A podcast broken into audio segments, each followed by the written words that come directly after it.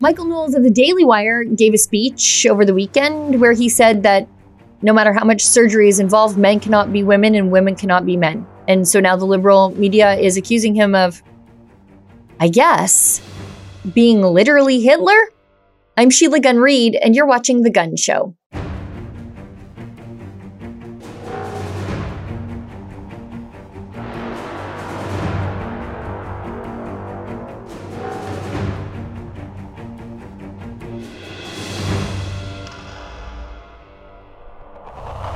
The problem with transgenderism is not that it is inappropriate for children under the age of nine. The problem with transgenderism is that it is not true. The problem with transgenderism is that it puts forward a delusional vision of human nature that denies the reality and importance of sexual difference and complementarity. The problem with transgenderism is that its acceptance at any level necessarily entails the complete destruction of women's bathrooms, women's sports, all of the specific rights and spaces that women currently have for themselves. There can be no middle way in dealing with transgenderism. It's all or nothing. If transgenderism is true, if men really can become women, then it is true for everybody of all ages. If transgenderism is false, as it is, if men and women really are different, as we are, then it is false for everybody too. And if it is false, then we should not indulge it, especially since that indulgence requires taking away the rights and customs of so many people. If it is false, then for the good of society, transgenderism must be eradicated from public life entirely. The whole preposterous ideology at every level. Have I made myself clear? That is Michael Knowles from his Monday Daily Wire show, reading verbatim from the speech he gave at C PAC over the weekend. He calls for compassion for the transgender community, but he also calls for a return to objective reality. Now, you might disagree with Knowles' viewpoint, or maybe you do agree with his viewpoint, but you don't quite like how he said it, or maybe the fact that he said it out loud. But you cannot, in good conscience, say that he said anything genocidal in there. But that didn't stop Rolling Stone, Huffington Post, and Yahoo for saying that he called for genocide, that he called for the murder of people who identify as transgender. I mean, it's insane to publish a headline like that. But they let their articles and their malicious headlines stand until Knowles threatened them with libel. You see, these companies have zero self-awareness whatsoever. They missed the irony of them critiquing Knowles' desire to return to the truth by lying about him. They lied about him while he was saying, you know what we need to do, guys? Go back to the truth. And these media companies were so brazen in their lying that they lied about something that was captured on video for the world to see so that the world could fact check the lies in real time. Now, one of the few people who actually got the story right the first time around and reported on what Knowles said accurately was my friend Kennedy Hall from LifeSite. He's not been on my show before, but I've been on his. And while I'm annoyed at the lies of the mainstream media, it's a really good opportunity to invite Kennedy onto my show to discuss the mainstream media's absolute apoplexy about somebody who might disagree with them on the issue of transgenderism. We're also discussing the treatment of a Christian pastor in Calgary, Derek Reimer. To learn more about his story, go to Save Pastor Derek dot com. At that website, you can make a donation to offset his legal fees. Reimer was just released from jail after the city of Calgary criminalized disagreeing with drag queens who read books to small children at the local municipal library. Is there some sort of correlation between men in cross-sex burlesque costumes and childhood literacy rates that I am just missing somewhere? Can anybody help me with that? Anyway, here's my interview with Kennedy. Take a listen.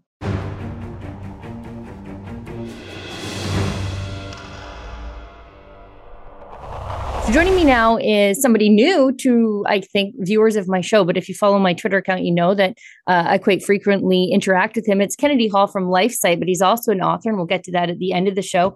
Thanks for agreeing to this interview, Kennedy. Well, thanks, Sheila. Back when I had a radio show, you came on as a guest a few times, so it was my pleasure to return the favor. That's great. Thank you so much. Now, you write a lot about things happening in the culture wars, um, mm. because I, I think that's really the battleground for humanity. And mm. um, one of the things that I found really fascinating over the last couple of days, and I'll get you to give us the backstory. You'll do a better job than I will. But Michael Knowles of The Daily Wire was speaking mm. at C PAC. And he gave a very reasonable speech, and he was accused very quickly of genocide, literally genocide, by the mainstream media. You were one of the few people on the entire planet who got the story right the first time around. So I'll shut up. You tell us exactly what happened. Sure. So at the uh, what are they, what's the C PAC stand for? Conservative Political Action Coalition, I think. Um, at the C PAC conference down in Washington area, Michael Knowles gave one of the speeches on Saturday. And actually, I had to report on the thing all day. I was uh, working a Saturday, and I watched a bunch of speeches. And I have to say his was the best. It was far and away the best. Um, just very well scripted, very articulate, very... Uh, Uh, packed a lot of punch. Anyway, his speech was essentially um, conservatives. Okay, you can't keep shaking hands with the sexual revolution and think you can remain conservative. So he started off the speech talking about, you know, he said it's like conservatives are always defending something that uh, liberals were defending ten years ago. And he said, you know, so in the nineteen seventies, it was like, oh, those bra-burning feminists saying they don't need a man are crazy. And then a few years later, well, that's fine. But they'll tell you that um, sexual revolution stuff, no, that's crazy. And then a few years later, he said, well, that sexual revolution stuff, that's that's okay. But that redefinition of marriage stuff, no, that's crazy. And then a few years later, it was, well, that's fine. But this transgenderism stuff, no, that's crazy. And he says, now it's, well, transing kids in grade three is bad, but grade four is fine, you know. And this is just something, sadly, we see with conservative leaders. I mean, especially ours in Canada, you know.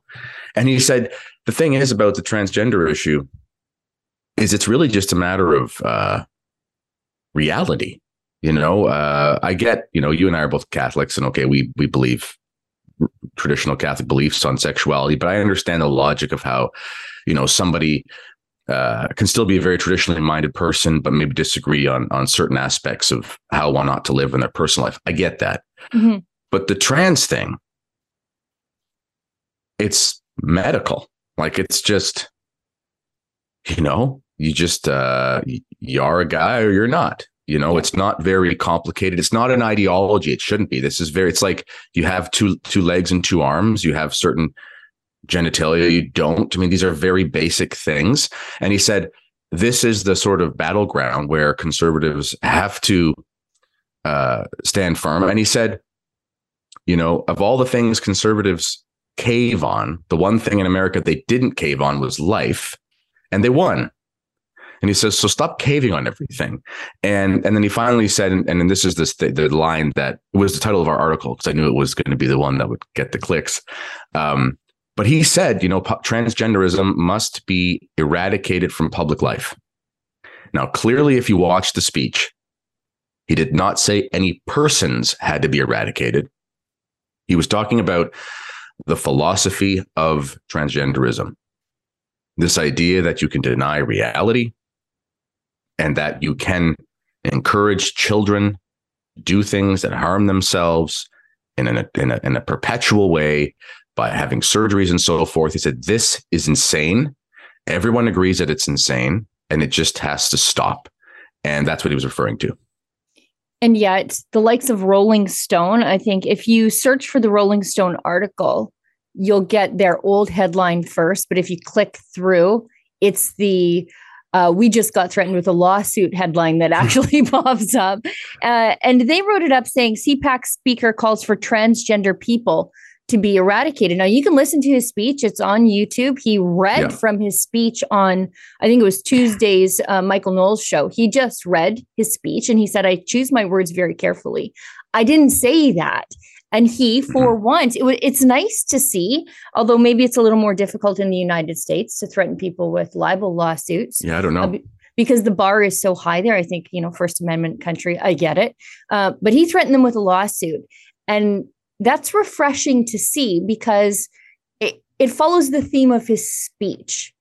Yes. Fight back, fight back for truth in mm-hmm. all aspects of your life, which he did. You know, he saw these hit pieces roll in and he said, you know what, you better fix that um, because this is libel. And they very quickly did. But he was written up as some sort of genocidal ma- genocidal maniac, like the Pol Pot of the yeah. American conservative Christian right. But that's not that's not exa- at all what he said.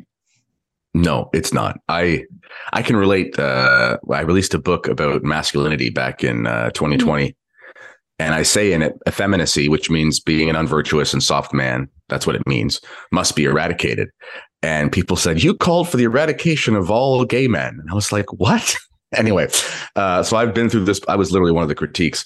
Um, the left, they don't have any arguments. They have to they, they, they have to resort to your literally Hitler. They have nothing else. So uh, but it's interesting. Uh, Knowles uh, talking about this idea in his speech. I don't know if you uh, saw, he reported on his show about Na- Nayib Bukele, the um, the president of El Salvador. And uh, there was a, a, a section of a, a press conference of his that kind of went viral. And he talked about why he was throwing all of the um, criminals in jail the way he was, which just seemed like they're in jail because they're criminals. Um, right. But he's but he, basically, I mean, El Salvador is one of the most corrupt, gang-ridden Earth, those Mara Salvatruchas and all these sorts of gangs. And um, they basically run the country. And he's, I can't believe he hasn't been Epsteined yet because he took a crusade against it. And, um, but he used an analogy. He said, after the Nazis were in charge in Germany, the country of Germany cleansed Nazism from the country. And he says they were unrelenting. Uh, they literally broke they they didn't d- dig up the graves, but if someone had a tombstone with a Nazi symbol on it, they had took down the tombstone and put a new one up. Uh you know, if you if you spray a swastika on the train station or something, it's like you're in jail for like five years, like not even a chance of a defense. You know, there's just, it might sound harsh, but the point is is that there's just a certain disorder that's so uh it's such a disease in a culture. Uh, that the state exists for a reason, and it's to ensure the common welfare and the pub- and the public good. And this thing has to be eradicated. Um, and he said, gang stuff is like that in our country. It's destroying the country. It's destroying families. It's destroying lives. You know, we have to go nuclear on it. There is no other option. And I think Knowles was referring to that mentality of, again, people are going to choose to live the way they want in their personal life. What he's saying is, All, all, you know, all um, shadows of this must be removed from public life because it's actually bad for the human race as a whole. Yeah, it, I, I don't, you know, I'm, I try not to turn the show into Sheila's Catholic Catechism Hour, um, but, you know, but well, you shouldn't have uh, invited me on then. Uh, well, but at the same time, I lead with my chin. I always tell people, unlike the C B C. I want my bias yeah. to be clear to the viewer. And I think they're smart too. They can see right through it. Um, so I, I think even people who are not like me, who don't see the world through a very specific worldview, they can believe in objective truth. And yes. like, like you said, people can choose to live their lives however they see fit in their private lives, or even in, you know, in their lives. But it is objective truth that no yeah. matter the amount of medical procedures, Uh, man is a man and a woman is a woman. And however we alter the outward appearance, it doesn't change the biological reality of that individual. And to tell mm-hmm. someone otherwise is unkind and cruel. It's also like, you know, you and I were talking about this quickly before we came on the air. How did this happen so fast? Like, so I, I was a teacher. I was subsequently canceled. I haven't actually gone public with the story yet all the way, but I was reprimanded by the Ontario College of Teachers for my Catholic beliefs. I have it on recording. Uh, and I taught in a Catholic school anyway. Um, but Did Josh uh, Alexandered you. it well, like. it was, yeah, it was like, um, well, it's like what Peterson's going through right now with mm-hmm. the um, psychology board. Yeah. I was told my Catholic beliefs were abusive to students. That was literally what they said. Anyway, so, um, Uh, but I remember teaching this grade twelve class in twenty fifteen, twenty sixteen. And I loved this class. It was a great class. And it was a religion class. And I there was that video that went viral. Remember that video, College Kids Say the Darndest Things? It was like one of the first vi- uh, videos about the transgender ideology. It was mm-hmm. from the Family Policy Institute of Washington or something. Went around to college campuses. You know, okay, can I identify as a man? Sure. Okay, can I identify as a as a six or a six? He was a he was a guy. Can I identify as a woman? Sure. Can I identify as a six foot five woman? Well, no, you can't really do that. Can I identify as a six foot five Chinese woman? Well, that's too far. And he was trying to get at the point of, okay, what by what standard? And um, I had this debate with my class. I showed my class. No wonder I got reprimanded. Um, they loved it. They had a wonderful debate, and the sentiment in the class was not this crazy woke thing you would expect from a seventeen or eighteen year old now. And this was only eight years ago. And, but we watched it as educators filter into the school and be pushed down our throat. And you just realize, listen, kids are indoctrinated for better or for worse. Mm-hmm.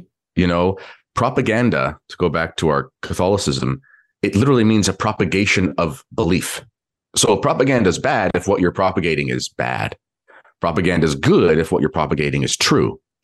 And the propaganda that's being thrown at these kids is just demonstrably evil. They are doing things to harm their bodies. I went to the March for Life last year. I saw David Menzies there in, in Ottawa. And these poor kids, it was broke my heart. You know, these sixteen-year-old kids, and they've cut their breasts off and stuff, and they're not wearing shirts because they're a guy now. And they're just out there. And it's like, it's so tragic. And you don't get there. It just didn't exist the way it, it didn't exist ten years ago. It's because it's being taught to the kids. And again, if a person grows up and they make a decision to do something that I think is wrong, this is called living in a society. It is what it is. But you don't get to teach things to children that harm them forever. And that's the problem. Yeah. I had a friend um, who used to look at kids who suddenly uh, caught this social contagion. And she would look at them and say, you know, we have to have compassion. These kids are future suicides if we don't do mm-hmm. something. And really, that's what it is, because uh, there will come a time where they will realize that they've been misled by everybody they trusted. So that just the extreme mm-hmm. sense of betrayal and the realization of what they've done to their bodies, I don't know how you come back from that. And there's the whole other side. You have a daughter. I've got a daughter, a couple of daughters. Mm-hmm.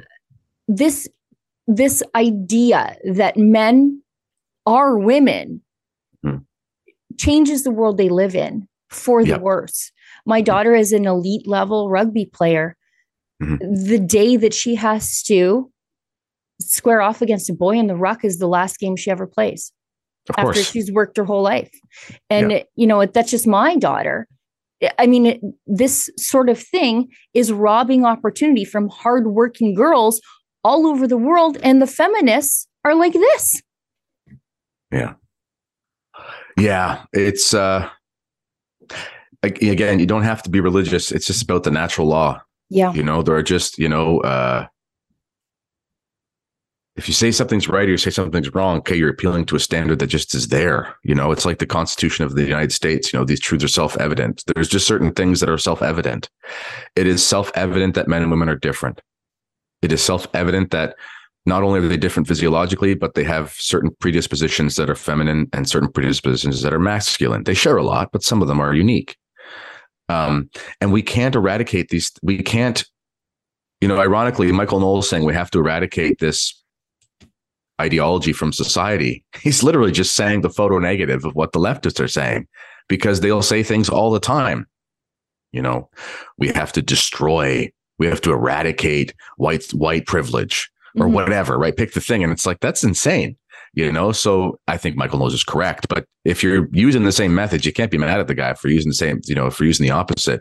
And you mentioned these kids that are abused or th- these kids that are future suicides and stuff. This is a sad reality as well. And I taught in a high school with a thousand kids, and I've taught elementary school. If I think of the dozen or so kids that were in the school that sort of got into the gender stuff, almost all of them were from disordered, broken, and abused homes. I can't, I actually think all, all the ones I'm thinking of, I can't think of one kid who came from, you know, a quote unquote, like, you know, white middle class home that was everything was hunky dory, intact families. I'm sure there are. I'm just saying I can't think of a single one. Um, it was almost always kids who came from homes where there was a fatherhood problem, a drug problem, multiple dads sort of thing, extreme poverty. And there's got to be a predatory nature to how these people are going after these kids. What's with the great drag queen story hours? Like, can we just, I mean, I know you guys talk about it. We talk about it LifeSite. This is nothing new to us, but my goodness, how do we get to the point where, you know, I've got five children and we've got a library one hundred meters from our house. And luckily we're in a small town. Nothing kind of woke has happened there yet. But how are we at the point? Yeah. That, that I'm like, my wife wants to take kids to the library. And I'm thinking, we need to double check if a naked man is going to dress up like a woman with a thong on and, and, and, and with rainbow sunglasses. What is going on? Yeah. You know, it's, it's really is crazy. And it all comes from a place of the denial of reality. And of, and of course it's predatory. Otherwise they wouldn't be doing it to kids. Well, that's the thing. You want to read a book to kids? Yeah. Read a book to kids. Yeah. Put some what, clothes on. What do I care? Why do you have to do it in sequined ladies' underpants? Like, why do you have to do it in a cross sex burlesque costume? And it's so weird. One of the questions I get all the time is, Sheila, why are parents doing this? Why are they taking them mm. there? And, you know, that for so many parents on the left, they don't see their child as, um, you know, I see my kids as, I have these three opportunities to make the world a better place. So I have to do it right. I have to make sure that they are good, productive people who will, to use Jordan Peterson's language, bring order out of chaos, to do good in the world, not just be gr- good or try to be good, uh, but do good around them. And I think the left sort of sees their children as an accessory, mm-hmm. like a like a button on their jean jacket that says like love wins. That's how yeah. they look at their children. And, you know, to, to again, I try to avoid turning the show into Sheila's Catechism Hour, but you know what? There were always, there were always parents willing to, for whatever reason, put their babies up on the altar of Moloch. And yes, you know, well, no, you're right. It you're looks right. different and, and, ways in different times, yeah. but this is how it looks today. It is. And also, I think a lot of parents, um, you know, if you don't have strong v- uh, values, even if even even if you're whatever different denomination of religion, but if you yeah. don't have strong foundation in an absolute truth yeah. that you believe you are beholden to for the sake of the salvation of your soul, if that's not something that you're willing to stick by, um, then you're going to fall for things. And also, too, I mean, we could have an analogy here with all the COVID stuff we went through. Um, why did so many people fall for this, for the, for the, the narrative, for the scam, for whatever you want to call it? You know, we can believe different things about the virus, but why do people fall for that thing, that whole, that whole paradigm? And it's because for the longest time, we've had this Marxist inspired school mechanism where we are told that from a young age that we have, it's funny, they got rid of original sin and they called it white privilege. They got rid of, you know, like we're told that we have a problem that can only be fixed by the experts. And this is this is long before COVID. This is long before Drag Queen Story Hour. So you get to the point of, well, listen, you, like I talked to a family member who lives out in Vancouver and he went all woke and he's like, well, Kennedy, you know, I got to recognize about myself that it's like twenty twenty and I've got to like embrace the way things are going, because like I can't be a bigot. And I'm like, who said you were a bigot? Yeah. Well, the culture said you were a bigot. The mechanism said you're a bigot. You were told that your traditional values uh, were psychologically disordered. And I think a lot of parents, they're just, they've imbibed this. And it's like, well, the public education system's good. The public library's good. The prime minister's good. They're telling me I should do this. So if I'm going to be good, I have to. I really think it's that simple. Yeah. You know, I think you have a, a wonderful point there. Uh, now, sticking with, well, not sticking with, but it seems as though a lot of good things are happening over at the Daily Wire lately. Matt Walsh, Catholic yeah. like us, he called out Christian leaders for their absolute silence, by and large, not not mm-hmm. exclusively, on the issue of uh, drag queen story hours and transgenderism and pastors getting arrested. Uh, Tucker Carlson, same thing. Where are the professional Christians while mm-hmm. pastors are getting arrested? Um, and it hap- it came from my own church, you know, when when yeah. um, Tim Stevens is going to church for or going to jail for not turning away a congregant at the door, um, being mm-hmm. unable to sign conditions that would force him to turn away congregants, um, mm-hmm. or when James Coates is being incarcerated for um, five weeks for the very same thing. You could hear a pin drop yeah. throughout the Christian movement in this country with, again, very few exceptions. Why is that happening? Oh, man. I mean, I guess from a religious perspective, almost nobody believes in hell anymore. I mean, I'm just being honest. Like yep. the idea that you actually have to be like Christ and die that way, and like you can't just apostatize because the government told you to, that's anathema to so many people, even conservatives, sure, even people who are morally conservative, uh, because they've adopted this very modern, postmodernist, biblical scholars attitude of like, you know, uh, Christianity is about finding the best version of yourself. Uh, and this is our tradition. And yes, we're pro-life and pro-marriage because those things are better for you. It's very human-centered. Yeah. Whereas these these pastors and these priests who were willing to do things underground or, you know, however they chose to do it, but like to say, I'm going to serve my flock no matter what. Um, they have a hor- they have a vertical mindset. They look up to God. They don't look They don't look horizontal to man uh, because they understand that we're ordered towards God. So that's just gone in a lot of people. You know, we suffer, we're suffering in the Catholic Church because of some of the leadership, and it's the same problem as what's happening in the Protestant denominations. And, you know, these few men who stick their heads up, like Father Altman down in the States, or these yep. canceled priests and stuff, they stick their head up and a bishop whacks it down. And, um, and then I guess from a very nat- pers- natural perspective, Um,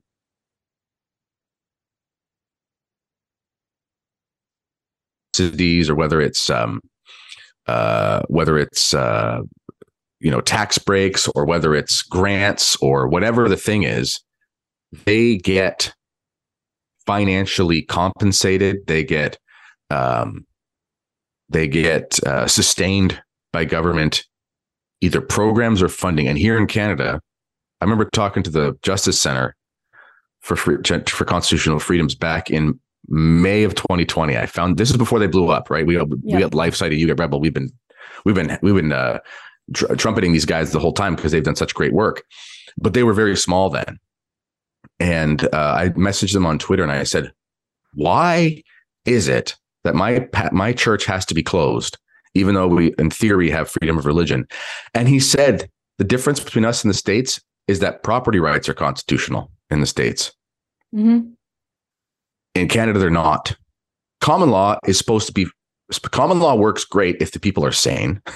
Yeah. So in the spirit of the law would not be to take somebody's church for holding Easter service.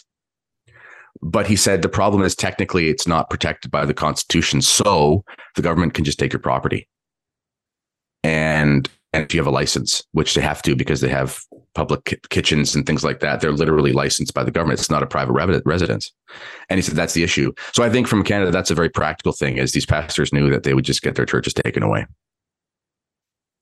And then, you know, the ones that did, they continued to minister, and actually their churches are growing. I know Tim Stevens, he's looking for a bigger facility. Grace Life, they're looking for a bigger facility. I think Pastor Art's outgrown his facility.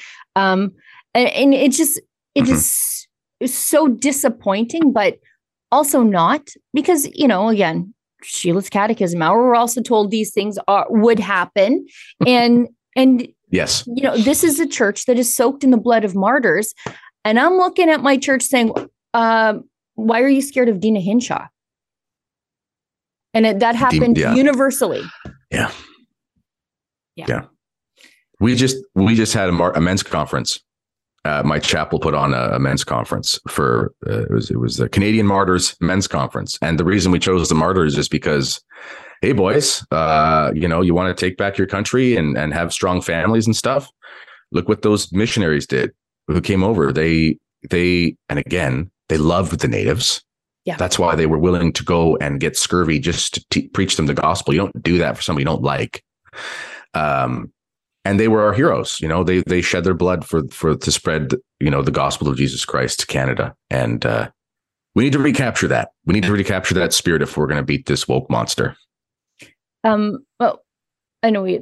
I said twenty minutes. We're way over, but I That's still want right. to. Okay, perfect. Yeah, I don't have a meeting for another half an hour. So, um, I also uh, wanted to talk to you about how damaging the way the left talks is to the language. For example. Going back to the Michael Knowles thing, the use of the word genocide or the use of the word Nazi. Yes. Nazi now just means anybody I disagree with or any prickly conservative who won't shut up when, when I scold them. That's what it means now. And the only people that actually helps are real Nazis, because you serve to normalize one of the worst evils that's ever walked the face of the earth. Um, I, I, yeah. What I found, and I hate to use the word offensive, because offensive usually means you can't control your emotions. But what I found so offensive about yeah. labeling Michael Knowles' speech genocide was that I've actually been to two places where a genocide actually took place. Yeah. You know, when we I yeah. was in Poland for the climate change conference, my producer and I said, you know what, we're in Poland. When are we going to get this opportunity again? Let's jump on the train. Let's go out to Auschwitz. Let's see. Just mm-hmm. let's ground ourselves and give ourselves that context when we're talking about this, or when when somebody on the left tries to shut us up by calling uh, calling us Nazis. Let's go look and see how damaging that is to the language and reality. Mm-hmm. But also in twenty nineteen, I was in the Nineveh Plain, um, where the Christians mm-hmm. there survived the ISIS genocide, and they returned. You know, part of the reason I went there was because we were working with Um, Mercury One with the um, Nazarene Fund. And we went there to say to the Christians, look, you've survived a genocide. How do we get you somewhere else that you need to go? How do how do we get you from yeah. here? How do we resettle you? Uh, Mercury One works with churches. Um, how, how do we help you, give you what you need? And they said, we don't want to go. We need electricity. Yeah. Uh, we need services in our town. We need to go back. We need to go back to Batnaya. ISIS will not take our home on the Nineveh Plain. I saw where ISIS had defiled the church. They used the yeah. spire to um, a, as like a sniper's nest. They went to the mm. graveyard and dug up the graves of the Christians, smashed the headstones, turned it to rubble. Um, and oh, it was funny. The local priest said, okay, well, I'm just going to take the rubble from the graveyard and turn it into um, paving stones in the new uh, children's um, Sunday school that he was building. So even even in that, he would not be defeated. But I, I've seen what an actual genocide looks like. Mm-hmm. You diminish the survivors of a genocide and how evil a genocide is by just saying, somebody disagreed with me, you genocided me. Yeah, it doesn't make any sense. Um, it's like little children having a tantrum. They don't have any yeah. words left. So they just, he scratched me. You know, he, daddy, died. He, my, my children do this all the time. Yeah.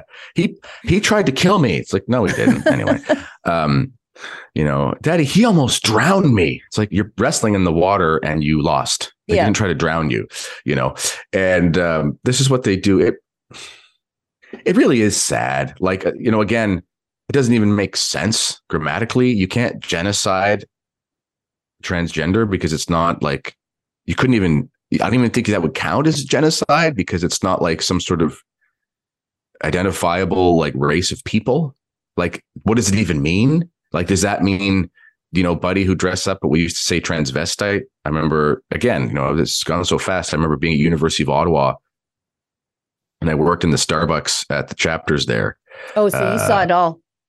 Yeah, but it wasn't that bad then. Like it was, yeah. I mean, this was, there was a, a, a fella, he was a man, uh, but he lived as a woman and he worked at the Chapters and no one cared. Right. Because it was just like what he did. He was very kept to himself, very kind. And uh, they, but they called him a transvestite. That's what he was called then, you know? And my point here is, is what does it even mean to be transgender? Like with all these things, how could you even say this is an identifiable group I'm going to genocide? So it doesn't even really fit the definition, besides the fact that it cheapens the definition. Um, and it's just the boy who cried wolf. You know, you teach this to your kids. If you keep lying, then when something bad actually happens, and no one's going to listen to you. Um, so I don't, I, I can't, I mean, I can't understand the left's mentality. It must be so exhausting. I mean, you to be so angry all the time. I can't imagine like, like thinking everybody's like a mass murderer. That'd be such a terrible way to live. Yeah. I mean, how do you have fun? I don't know. It's so weird. Well, yeah. Like, how do you have fun? How do you live your life when society is telling you that everybody who looks like you, Kennedy, is going to kill you, who wants to eradicate you from the face of the earth? No wonder they all have anxiety disorders on the left. Yeah. Yep.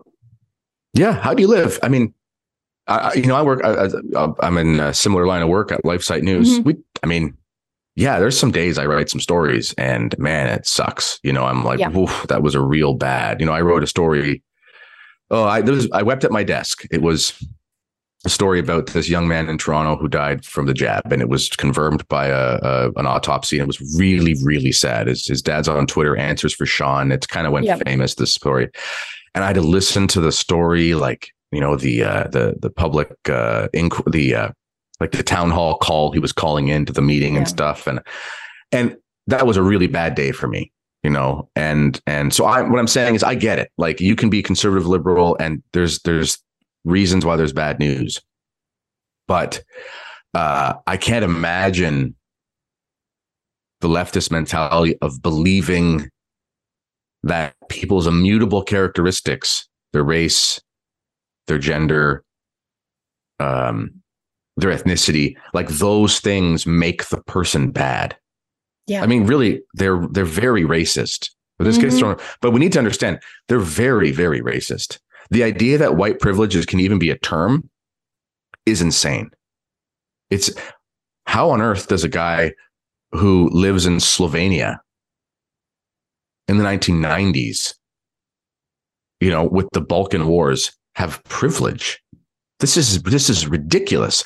Uh, how does how does, you know, my nono, God rest his soul, comes over to Canada with my mom and her family in nineteen sixty-seven, and he's forty years old, has to restart his life because Italy's devastated after the wars and the communists are taking over after Mussolini. It's just no one good's in charge, and uh, he got he's got to work, you know, seventy hours a week. I mean, his privilege was hard work. Yeah, you know, you can't tell me that this guy had some sort of magical white power that that that that got him. Like, he didn't. He just was like everyone else, you know. Uh, and you know, the fact that this is, you know, we we even think, how do we even get to the point where we can talk about genocide? Well, I guess it's it's the steps that got us there. I mean, again, we we're so inundated with these terms like white privilege, but if you really break it down, it's so racist. Like, you are saying that a group of people have special powers because of their race. Can you imagine if you said that about anybody else? And they won't allow you to. Anyway, it just uh, it really is. It really is fascinating. And this would go back to the transgender thing, because it's a denial of reality. Mm-hmm. You know, the reason why the left can can can advocate for transgenderism is because they have they have decided that reality will not apply to them.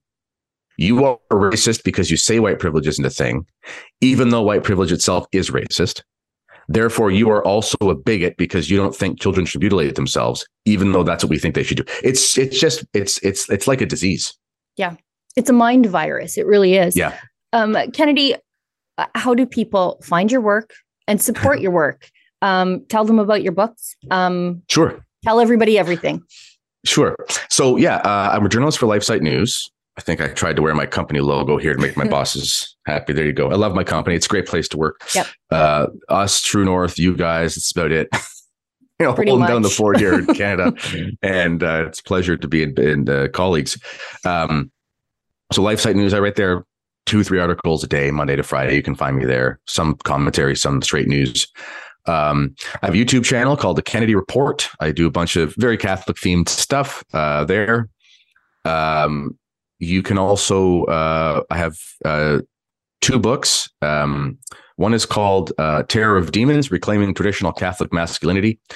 And one is called Lockdown with the Devil. Uh, if you've ever read C S. Lewis's Screwtape Letters, uh, it is that style of book, and it follows a family through the lockdown uh, and what the demons would do to their family. I, I actually, I think it's a good book.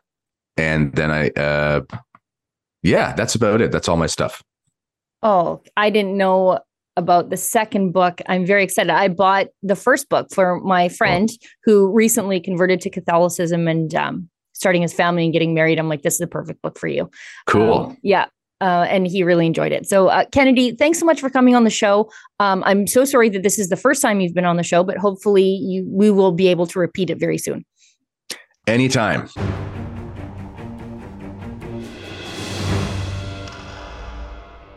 Well, friends, we've come to the portion of the show where I invite your viewer feedback. Unlike the mainstream media, I actually care about what you think about the work that we're doing here at Rebel News. It's the reason I give out my email address right now. So if you want it, write it down. Although it's easy to remember, it's Sheila at rebel news dot com. Put gun show letters in the subject line so I know that you are sending me a letter directly related to the show, because I do get some days, hundreds, no exaggeration, hundreds of emails a day. But also don't hesitate to leave a question or comment wherever you might find the work that we do on Rumble or Odyssey or the censorship platform of YouTube, even on the Facebook page or on the website. Leave a question or comment there too. Sometimes I go looking over there. Now, today's letter actually landed in my email inbox. It comes to me from Wayne, and it's about a show I did a couple weeks ago with my friend K two, Kian Simoni. He's our chief documentary filmmaker here. And if you're watching this on Wednesday night, then as you are watching this, I am currently in the middle of our last live screening of Kian's latest documentary, Trudeau on Trial.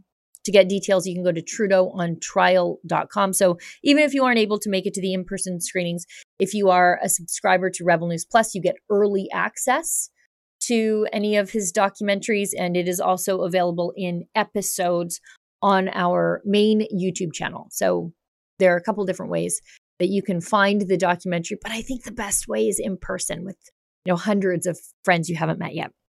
Anyway, we were talking about um, what prompted Kian's documentary. It documents his time and all of our time uh, to what we called the Trucker Commission, the Public Order Emergency Inquiry into Justin Trudeau's use of the Emergencies Act on peaceful anti-regime protesters in the nation's capital. He used a wartime law, a counterterrorism law on bouncy castles and hot tub parties and um, horn honking.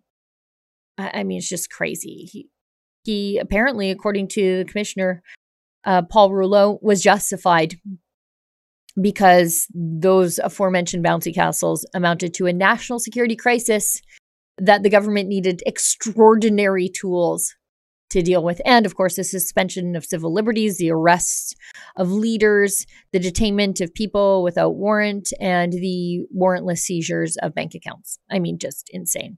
But anyway, Wayne writes to me, when you asked K two last week what is next after the Emergency Commission inquiry, I thought he'd spill his guts, but no.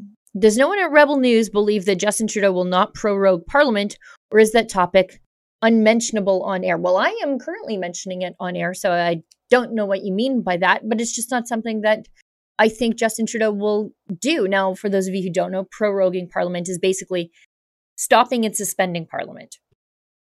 And it sounds extraordinary, but really it's not. It happens quite frequently, actually. In fact, it famously happened when um, the Liberals, the Bloc Québécois, and the N D P tried to form a coalition to stop Stephen Harper from forming a minority government.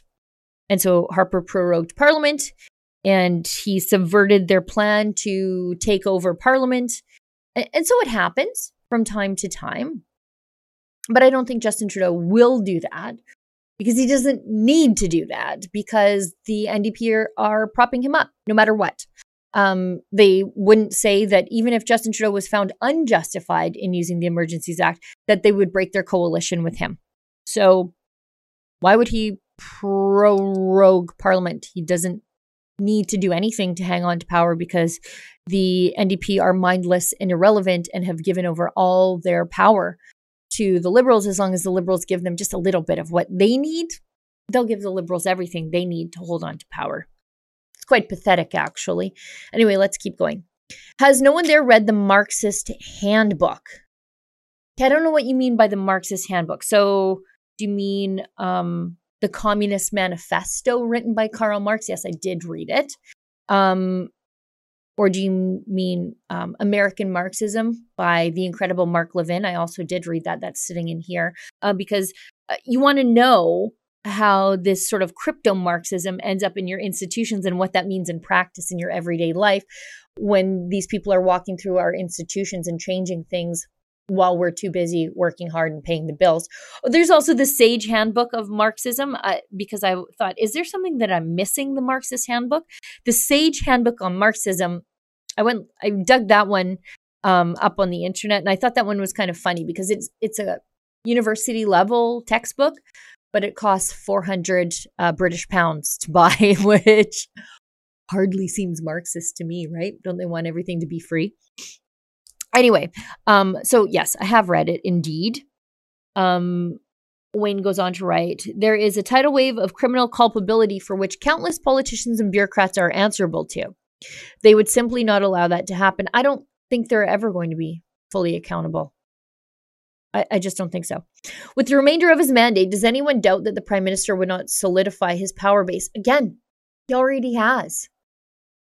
Uh, and the way the ridings are laid out in Canada, it doesn't matter. We continue to vote in the West against Justin Trudeau, almost solidly blue. And it doesn't matter because the power base for the Liberals has been solidified, and it's been solidified for years. So they don't really need to do any sort of Marxist uh, seizure of power. It's already been done through the distribution of ridings to Vancouver and to the G T A and Montreal. You don't need to seize control of this country in some sort of communist revolution. The suburban moms in the G T A are already doing that for Justin Trudeau. Once in power, a dictatorship does not accede to the seemingly antiquated suffrage system. Even if Justin Trudeau steps down, his replacement would be just as tyrannical. Oh, I don't doubt that. L- look at the um, talent bench of the Liberals. Who would, if Justin Trudeau just said, you know what, this isn't for me, I'm going to go back to surfing and smoking dope. Who would replace him? Chrystia Freeland? She cackled like some sort of goblin when she froze people's bank accounts for the crime of simply disagreeing with Justin Trudeau on vaccine mandates. She cackled. She devastated families, and she thought it was funny. So yeah, would his replacement be just as tyrannical? I actually think she would be worse because Justin Trudeau is an idiot. She is slightly less idiotic. I don't think she's an intelligent woman, but she doesn't even pretend to give a damn. So I think that's quite sinister. Who in this country would protest the suspension of elections? I don't need to suspend elections. You know you're going to win. Any civil protest would not be met by Mister Nice Guy next time.